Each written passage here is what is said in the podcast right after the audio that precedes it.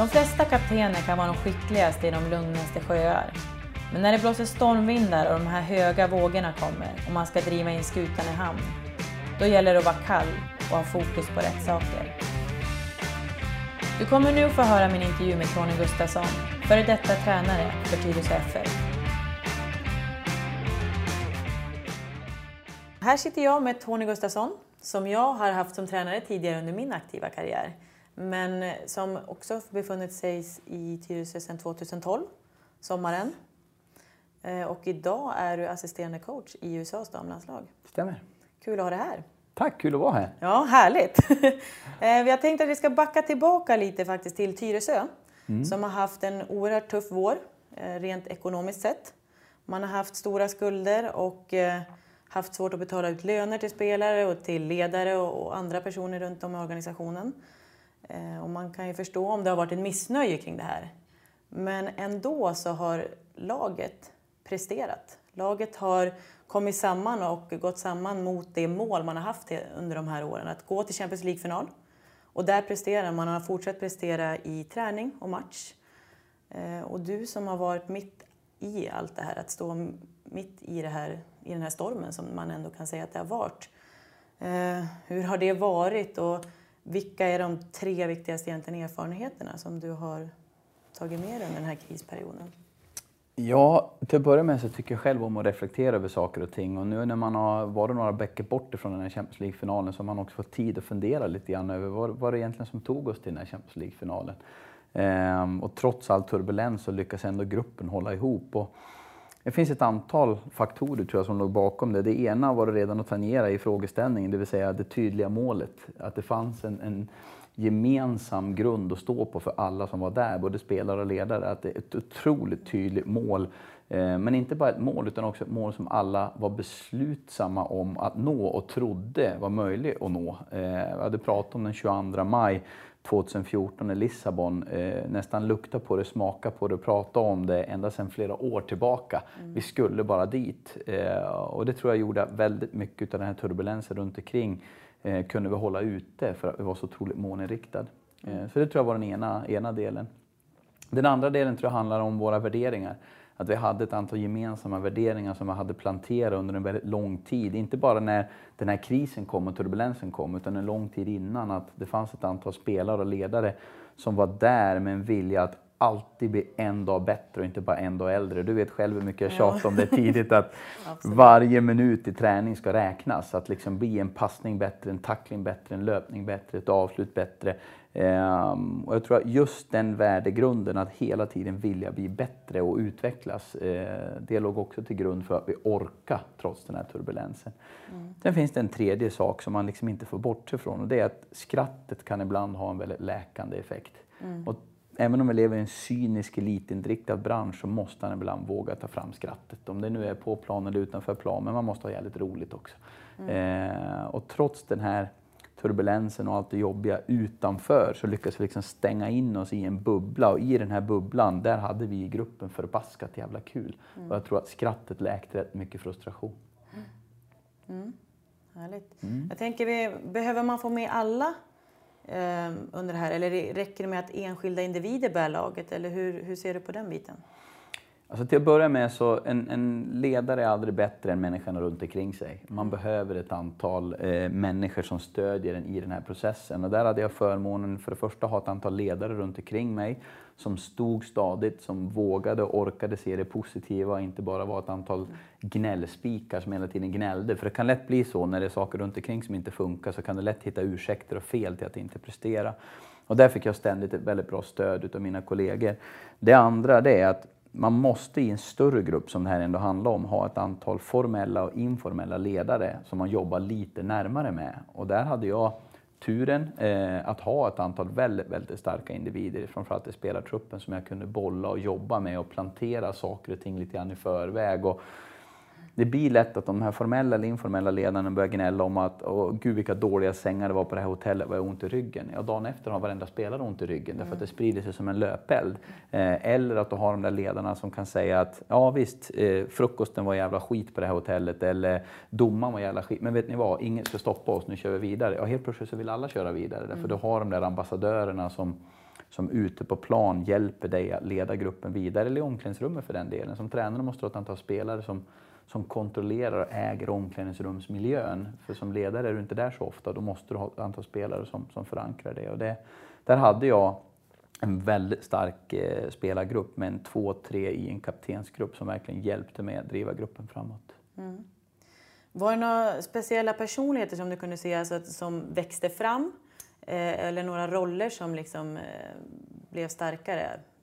Som tog... Ja, eh, faktiskt. Eh, ehm, det är lite kul att se hur man kan prestera under press eller nästan i en krissituation som det här var. Mm. Att, att vissa människor kan ju bli sådär att man, man gärna vill stoppa huvudet i sanden och gömma sig och sen låta andra ta ansvar medan andra kliver fram och verkligen känner att okej, okay, nu ska jag visa vägen, nu ska jag leda vägen. Och, och där är det intressant hur man som ledare, om man lyckas trycka på rätt knappar hos vissa individer, hur man kan få dem att blomma ut. När de själva kanske inte riktigt trodde att de var sådana personligheter. Mm. Eh, och det var, utan att nämna några namn där, men det var väldigt, väldigt spännande faktiskt. För det var en par spelare som, som kanske var lite inne i sin egen prestationszon och, och brydde sig mer om sig själva och kanske inte insåg vilka ledaregenskaper de hade. Men att få öppna den där dörren hos de personerna och låta dem kliva fram på ett sätt som de kanske själva inte riktigt trodde de var mogna att göra och se hur de blommar ut av det. Det var skithäftigt. Mm, jag kan tänka mig det. Eh, jag tänker, hur, hur har du själv reagerat? Alltså, du måste ju själv, hur har du stått ut? Det måste ju varit en oerhörd press ändå på dig. Jo, men jag tror att i, i, i tränarskap idag, om man är på elitnivå, så är man van att jobba under press. Jag mm. såg någon presskonferens, jag tror det var Silva i Brasilien här nu, mm. som sa på någon presskonferens att om inte man tycker om press, då kan man hålla på med något annat än fotboll. Eh, på yttersta elitnivå. Jag, jag, jag har varit van att jobba i pressade miljöer och kanske fungerar lite så som person att jag, jag tycker om när det blåser lite och när det är lite viktigt, när det är en derbymatch eller det är en kuppkaraktär eller det är vinna och försvinna eller alla dömer ut den att det här kommer inte gå, jo vi ska banne mig visa ändå att det går. Alltså jag, jag växer lite av de där pressande miljöerna och tycker om att prestera när det som, som mest behövs. Mm. Och det hoppas jag tror jag smittar av sig lite grann också för att om man som ledare blir lite skakig tror jag lätt mm. att det sprider sig ute på plan också. Det gäller att, att klara av att orka eh, hålla huvudet kallt och att liksom stå stadigt när det blåser. Det finns mm. något citat där som säger att de flesta kaptener kan vara skickliga i den lugnaste av sjöar men när det blåser stormvindar och de där höga vågorna kommer och man ska driva skutan in i hamn, då gäller det att vara väldigt kall. Eh, och, och med det menar jag inte känslomässigt kall, utan nej, jag menar att, att kall och ha, ha fokus på rätt saker. Eh, men det är klart, själv, jag, jag skulle ljuga om jag sa att det inte var jobbigt. Det är klart det var en jobbig period. Mm. Där man har, har eh, varit tvungen att jobba 24-7, alltså det var det dygnet runt. Och man liksom hela tiden fått förberedd, vad ska vi göra imorgon, vad ska jag trycka på för knappar nu? Det var väldigt mycket möten utanför det fotbollsmässiga. Mm allt från individuella möten till gruppmöten till ledarmöten och, och, och verkligen fundera över okay, hur, ska vi, hur ska vi driva den här skutan vidare för att nå det där målet. Så det är klart att det har tagit mycket energi. Mm. Men man har fått så otroligt mycket energi tillbaka. Mm. Många brukar göra lite narr av mig och skoja med mig jämt jag använder ordet energi alldeles för mycket. Jag tänkte jag måste få med det i den här ja. intervjun också för jag får alltid med den så jag måste få med det nu också. Ja, det är underbart. jag uppskattar det. Jag tänker om vi skulle, om vi säger att det skulle gå då och du skulle blicka tillbaks på, på den här resan som du ändå har gjort. Eh, skulle du göra om den och skulle du göra någonting annorlunda? Jag skulle definitivt göra om den. Eh, och när man pratar med både ledarkollegor och spelare efter den här resan så även om det var väldigt, väldigt jobbigt när vi var mitt uppe i den så om några år när spelare och ledare blickar tillbaka så tror jag att det här halvåret kommer vara ett av de halvåren som de minst allra bäst från sin karriär som ledare och spelare. Mm. För det är när du får de det starkaste av minnen eh, och känslomässiga erfarenheterna som du verkligen får de där eh, minnena som du kan vara stolt över och blicka tillbaka till. Att ja, det var frustration, ja, det var jobbigt, ja, det var turbulent, men vi skapade någonting unikt tillsammans. Mm. Eh, och det här mötet med människorna som liksom ingen kan ta ifrån en, som är det unika med att jobba med människor. Det, det är det som, som någonstans är den sanna framgången, tycker jag. att kunna få människor att prestera tillsammans under jobbiga omständigheter. Så att jag ångrar inte en dag, tvärtom, jag skulle definitivt göra om det igen. Sen skulle jag göra vissa saker annorlunda, ja definitivt. Men jag som ledare reflekterar alltid över vad hade jag kunnat gjort där? Hade vi kunnat träna annorlunda där? Hade jag kunnat gjort annorlunda byten? Hade min matchcoachning kunnat sett annorlunda ut? Eh, till exempel i Champions League-finalen när vi fick en skada. Hade jag kunnat gjort någonting mer för att påverka fjärde domaren för att kunna frysa i 30 sekunder till för att kunna strukturera om laget så att inte vi släppte in det där målet och så vidare. Det är alltid små jag vill ju också bli en match bättre, en dag bättre och då måste jag reflektera över vad hade jag kunnat gjort bättre och annorlunda.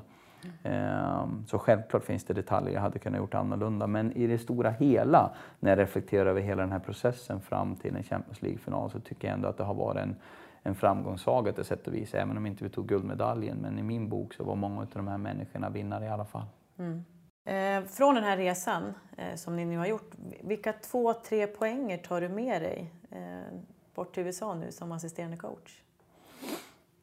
Det är mycket erfarenhet jag tar med mig. Ehm, för det första tar jag med mig vikten av att man som spelare och ledare måste ha en gemensam överenskommelse i vad är målet och vilka värderingar kommer ligga till grund för att vi ska ta oss till det där målet. Det är två sådana viktiga saker att tydliggöra. Mål som inte bara handlar om resultatmål utan det kan också vara utvecklingsmål eller känslomål eller liknande. Men också att tydliggöra ett antal referenser och värderingar i vad ska ligga till grund för att vi tar oss dit. Vilka krav och förväntningar kan man ha på varandra?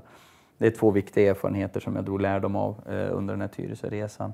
Um, och det andra, det är, jag kommer tillbaka till det igen, man måste ha ett antal människor som är passionerade för det man gör, som är beredda att betala väldigt stort pris för att lyckas eh, men som också har nära till skratt. För vi lever i en cynisk, elitinriktad, resultatinriktad bransch. Då måste man kunna gå från att ena stunden skratta väldigt kul tillsammans till att sekunden efter vara döallvarlig. För det handlar om att sätta en straff i ett avgörande läge eller att vinna en tackling eller närkamp. Men, men eh, att ha närheten till skratt i den här cyniska branschen, det, det tycker jag är viktigt. Och det är någonting man ibland tappar tror jag i, i eh, samhället och företagsvärlden i övrigt idag för att det ska presteras och det är resultatmål och det är annat som ska levereras. Och då är det lätt att man tappar den där inre drivkraften och passionen till varför håller jag på med det här. Liksom. Um, så det, det, tror jag är viktigt. Och avslutningsvis tror jag också det är viktigt med den här inre drivkraften, att man hittar ett antal ledare och spelare, medarbetare som har en inre drivkraften att dels vilja uppnå saker men också att vilja utvecklas. Mm. För har man inte den där inlärningsdörren öppen, att hela tiden vilja bli bättre, då tror jag inte heller att man lyckas nå resultaten. Nej. Tony, jag uppskattar verkligen att du kom hit idag. Och så ett stort tack och ett stort lycka till, till nu när du ska till USA. Tack så jättemycket. Tack för att jag fick komma. Tack.